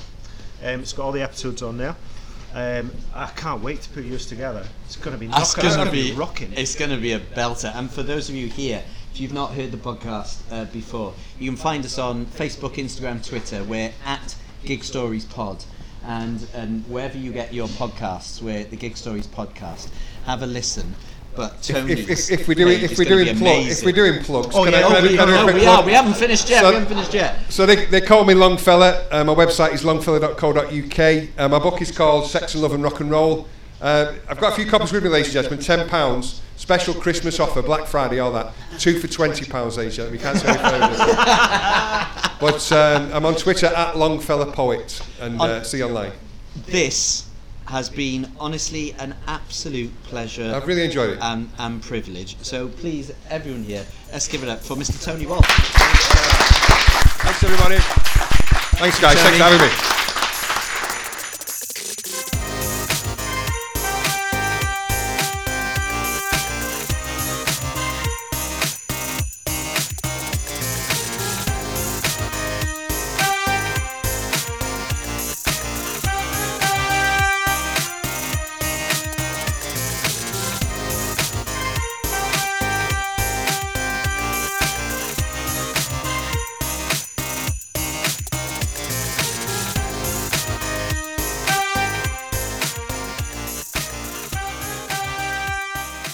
Tony Walsh there. Brilliant, brilliant stuff. And thank you to, um, there was quite a few people that stayed for the whole interview. Mm. And thank you to the people that came in uh, and out and stayed for a bit and then carried on. And that was great. It was, it was, um, we were actually right next to vinyl stalls in the Deaf Institute, and we were welcoming people to come in, carry on shopping, head on out. We didn't want to stop everything. That was the nature of the day, and it was it was great. Mm. But uh, Tony, oh my gosh, do you know what I really loved is how much he loves his sort of old rock and roll, is is is hard rock metal, ACDC. Yes, Yeah, that really absolutely. appealed to me. So if you do um, want to um, get some of Tony's stuff, some of his books, Yeah. and you believe me, you do. Um, eh, his website is longfella.co.uk and he's Longfella Poet on um, Twitter. And um, yeah, you'll be able to find him either by searching for Tony Walsh or by searching for Longfella. Um, but yeah, And he's available for hire. That sounds funny, yeah. but some of our listeners may be teachers in schools and such. does loads um, in the education Yeah, sector. Yeah, the, he, that would be a that would be a great experience, and it was lovely for my son to meet Tony, and they had a picture together. Um, because in uh, in high school, my son they've been studying Tony and his work, and had to write about him, and had to try and write as though they were Tony Walsh, and it's just fabulous. So that was really nice for him to meet. He's what a what a wonderful artist. Thank you That so much, Tony. I really Thank you, appreciate thank you. that. It was great. It was great. So, um, all that we can say now is that we have one more episode before the end of the year, and One it more. is it is our um our Christmas episode. And what did we say, Alex? We were going to put it out maybe on the twenty third, so that Yes. people have um have that episode to wrap presents to and to Exactly. I mean, you're not going to be decorating the tree on the 23rd of December, are you? No, no, no. But wrap in with a wee glass of fizz or an eggnog. Yeah. Do you like eggnog? No, I can't think of anything worse. What? Um, Really? just the thought I, of it. I could give you a list of things. well, yeah, but, that's true. you know. But um, I, um, it's um, it's on a list of things which are not Fair dues. really appealing to me. Um, And listener, just giving you a clue, please watch out and then listen on the 23rd, or at least early on the 24th, because um, one of the things that I love about this guest is that this guest's social media really comes to life on Christmas Eve. So yeah, it's like the it's like the toys in the old. Twas the night before Christmas, and all. I know, I come up. know. That's it. I just love it. So thank you as always. And you can you can find uh, us Gig Stories Pod on Facebook, Instagram, and Twitter. Let us know what you think about. I'm sorry, listener. There, I've got I've got the coughs, Chris. I've got the coughs. Leave that in. Don't edit it. I want people to know my struggles. Oh Um, wow, you're a soldier, aren't you? Oh, I'm so God. brave. Yeah. so um yeah listener send us um your views on on merchandise and, and what you're going to do and um if you've bought merchandise if you're asking when you're going to gigs and tell us about your gigs you're going to and send us your pictures of your ticket stubs and and remember get on chris's website and buy some prints because if not the dog's not going to get fed over Christmas. Actually, that's a lie. His dog will get fed. Chris won't get Yeah. fed over Christmas. and we'll see you very, very soon for our Christmas special. Ho ho ho.